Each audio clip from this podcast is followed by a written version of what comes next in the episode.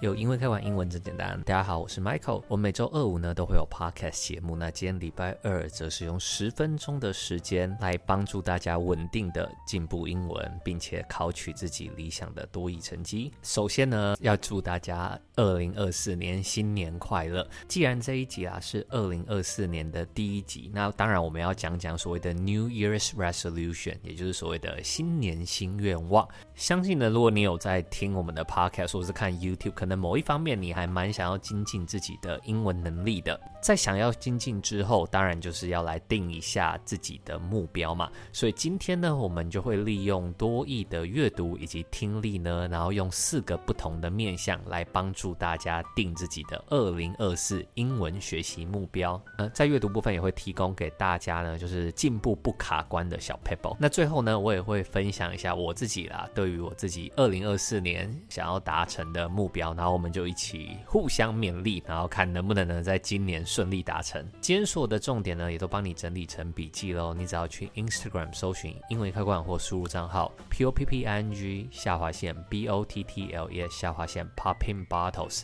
私讯我就可以拿到了。哦，我们就马上进入听力的部分吧。进入我们第一个部分多益听力呢，想要跟大家来聊聊两个面向的定目标法则。第一个呢，当然就是要把目标更具体化、更具象化。那第二个呢，则是要把它来做量化。大家可能呢，就是目标具体化呢，都会说好，那我多益我要考到九百分，我要考到八百六十，我要得到什么证书，然后就停了。那这个目标呢，其实它会有点点尴尬，因为你说多益九百分或是得到一张证书，它会是你学英文人生的终极目标吗？感觉不会是。那他会说是短期目标吗？好像你也要至少花个两三个月认真读英文，或许才有办法考到你的理想的成绩。所以在设目标的时候啊，建议大家呢可以设短、中、长期的三个目标。那中期的话呢，我认为就是可以设多益相关的，我觉得那样是非常非常好的。那长期而言呢、啊，我叫理想化的，像是诶我想要全英文跟外国人做很流畅的沟通，也比较实际化的，例如说我想要进前五百大外商公司等等，可以当做你的大的目标。那当然大的目标随着可能年龄啊、资历啊变化，你也可以去适时的去跟动，这都是没有问题的。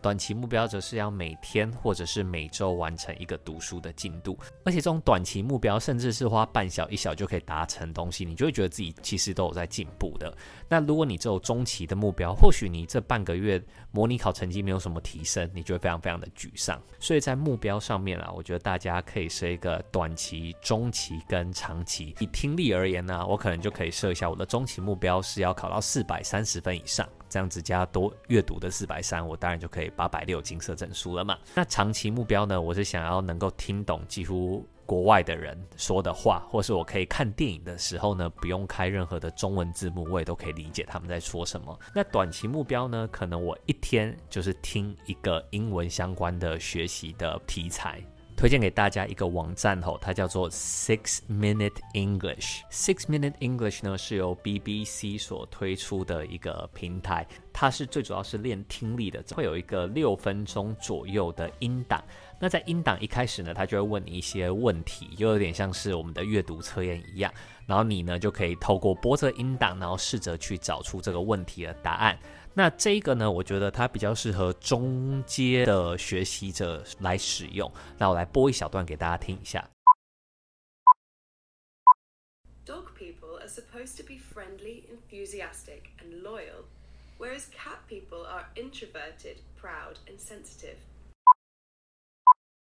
那为什么会说它是比较中阶的呢？因为它的第一个，它的单字会比多益的我觉得稍微难一滴滴点点，在语速大部分时间是跟多益差不多的。如果你觉得太快的话，你可以先切到 零点八， 一个它内建播放器的功能，就是可以直接换倍速，让自己呢更熟悉语速的话，你也可以调到 一点二。那它的好处是它会一开始问你一个问题嘛，然后接下来呢它会补充一些比较重点的单字，那最后呢则是有逐字稿。那我自己是觉得啊，就是你可以每一次的逐字稿呢呃，都把它补充单字外的不会的单字也都一起搞懂。那这样子一个六分钟左右的音档大概需要半个小时到一个小时的时间来完成，那这个就可以当做你每日听力的小目标。所以呢，这就是我们从长中短目标以及量化来设我们听力的目标。那当然这个东西要延续用到阅读下去哦，我只是不想要一次讲完四个面向，这样时间会拖到太久，所以我们接下来呢马上进入阅读部分，然后再跟大家分享另外两个面向。在阅读部分呢，要介绍剩下两个定目标的方式，也就是评量与反馈，所以它完整版会是目标、量化、评量跟反馈这四个步骤，一直不断的去这样重复。那评量怎么做呢？最简单对多益来说啦，就是所谓的做模测嘛。那在阅读里面又可以这个评量又可以特别清晰是什么呢？就是你到底做不做得完，以及答不答得对。像听力部分啦、啊，我觉得就是你只能看你的答对率，但是在阅读部分呢，你多一个可以看的就是你的时间的掌握。那我会建议以阅读来说，时间不要只以阅读这全部加起来的时间去做计算，你一定要精算一下每一大题 Part 五 Part 六 跟 Part 七 你分别要用多少的时间。那 Part 五 跟 Part 六 呢，你最终要压缩到超级无敌短的，因为 Part 七 是单篇跟多篇阅读嘛，那边的时间呢相对之下比较难压缩，再把它区分成三个部分，然后去测自己的时间，然后压缩到成功达标的话呢，那就是没有问题的。那我会建议 Part 五 跟 Part 六 呢，尽量要压缩到一题不要超过三十秒，那这样子呢，你剩下才能够把多余的时间呢放在 Part 七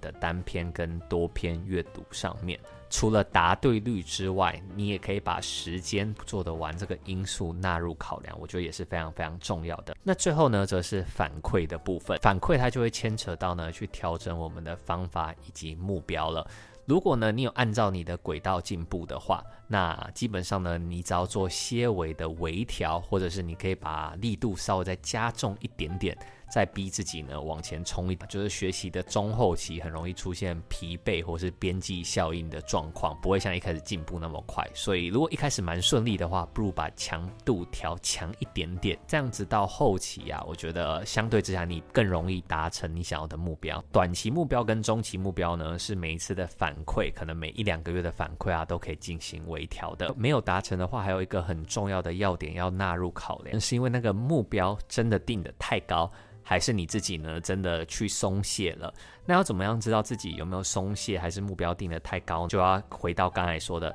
你的小目标有没有每天每天很确实很扎实的完成。如果小目标有确实扎实完成的话，那你就可以很放心的去调你的中期目标，因为就是你已经尽力了嘛，只不过就有的时候有的东西确实是需要时间的堆叠的，你没有达标原因是因为小目标达成率太低，那其实你就只能怪你自己自律真的不太好。你就要想一下啦，这件事如果对你很重要的话，那就请你加油努力，你去想一下你的大目标，对不对？你现在自律起来啊，离你以后的终极目标更进一步，那这样不是很好吗？所以这算是一个非常好用的一套新年设立目标的方式，分享给大家。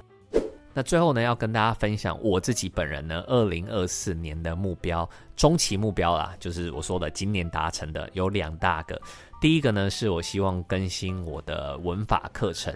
那或许有的听众之前有购买过我的文法课，是至少在台湾文法上啦，一门蛮成功的课，它预购的人数就有三千多人，然后以及呢品质在当时呢也是少数有剪辑的那种线上课。但是那时候呢，其实遇到了一个蛮大的问题，疫情爆发了，所以变成啊基本上都是我自己在对电脑说话，而没有专业的团队到现场来一起协助。那比起疫情后，整个专业的团队都可以一起在同一个空间里面录制，那当然我觉得这个质感上差距会跑出来，所以这也是为什么呢，就是现在后疫情时代，我会想要重新录制，呃，就是想要让当时受到环境因素没有而没有办法把品质拉高，在现在这个时候呢把它拉回来更新啦，其实吃力不讨好的。但我自己是觉得，就毕竟很多人是靠透过文法相关的影片认识英文开罐的嘛，那我当然会希望说我会把文法的影片做到好，然后定期的去检视它，去更新它。那这个课程如果你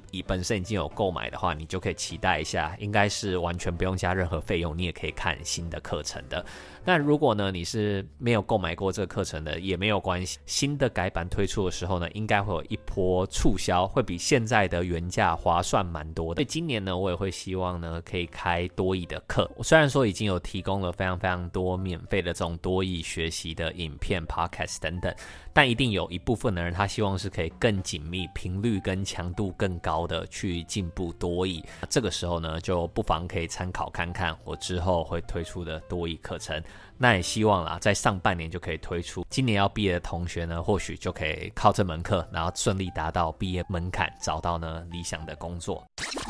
以上呢就是今天要跟大家分享的二零二四年如何设立你的英文目标。觉得今天这一集 podcast 呢对多益学习有帮助的话，也请帮我们留个五星好评，然后分享给你也正在准备多益的同学朋友吧。那今天所有的重点包含设立目标的四大面向，以及刚才提到的超级好用的英文学习网站以及卡关时的小技巧呢，我也都帮你整理起来了。你只要去 Instagram 搜寻英文一颗罐，或输入账号 POPPING下划线 B O T T L E S 下下划线 Popping Bottle 私讯我就可以拿到咯。英文开罐，英文真简单，我是 Michael， 我们每周二五呢都会有新的 Podcast 上架，那我们就周五见啦，拜拜。